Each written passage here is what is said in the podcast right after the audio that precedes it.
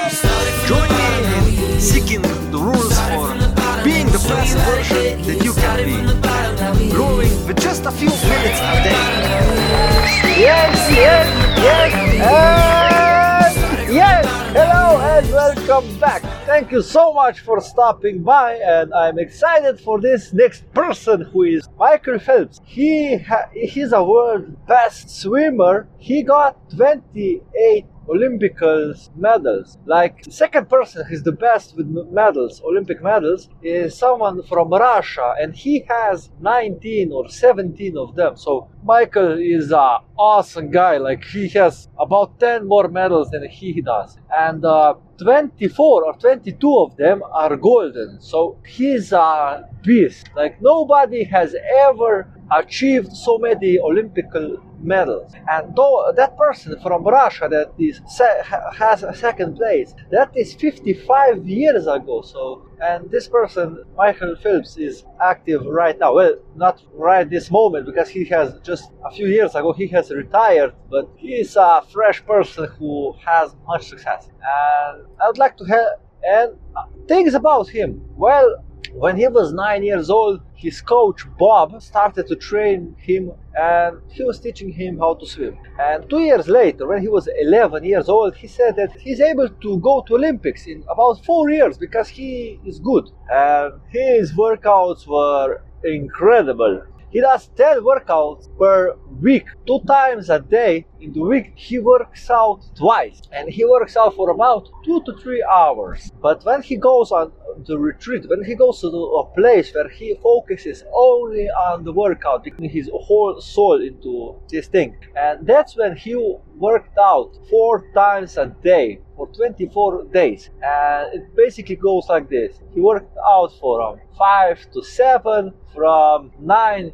to 11, then I think from 1 to 3, and from 5 to 7. And people bitch about when they work out every day. Like, look at this this guy works out like uh, just when you see the mentality of this guy you'll find out that you don't have anything to bitch about how hard you have to work the swimming is the hardest sport in the world if you miss one day of swimming you have to work two days to get ahead because when you don't swim your muscles are not being used you use very different muscles when you swim than when you walk so a day off, you lose a lot of momentum and a lot of strength. But yeah, he was committed.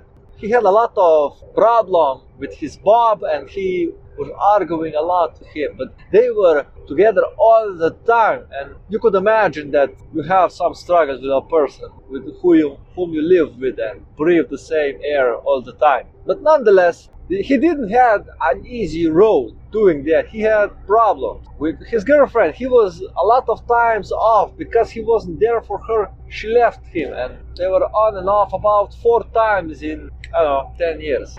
He went through a lot of depression his life, like about four or five times, all in about three years, as a three year cycle. They came and they went. Um, he even wanted to take his own life, but then he said, I'm gonna try to find a solution, and that was what he said the best thing that he could do because he overcame that problem.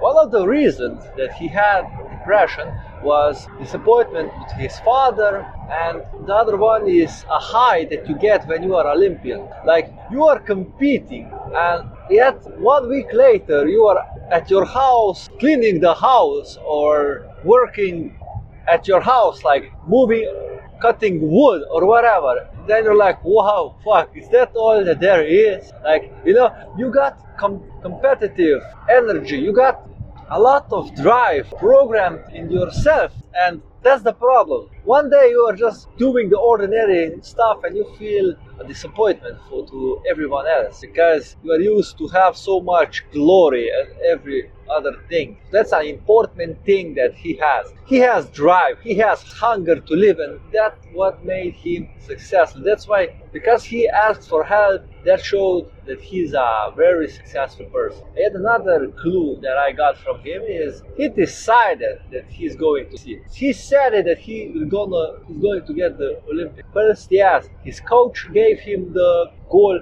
but then he was prepared to do it. He was dedicated to that. So he had a decision, that is important. The next last thing that I would like to give is what idea did this coach help him to have? Like he took the word can't out of his equilibrium or whatever that is. Like he couldn't say can't anymore because his, uh, his coach said, if you will say can't with me, then why are you here? Go somewhere else. And that's when he was like, oh, I gotta watch out what I'm talking. If I, if I say that I can't make it on these Olympics, then I won't do it.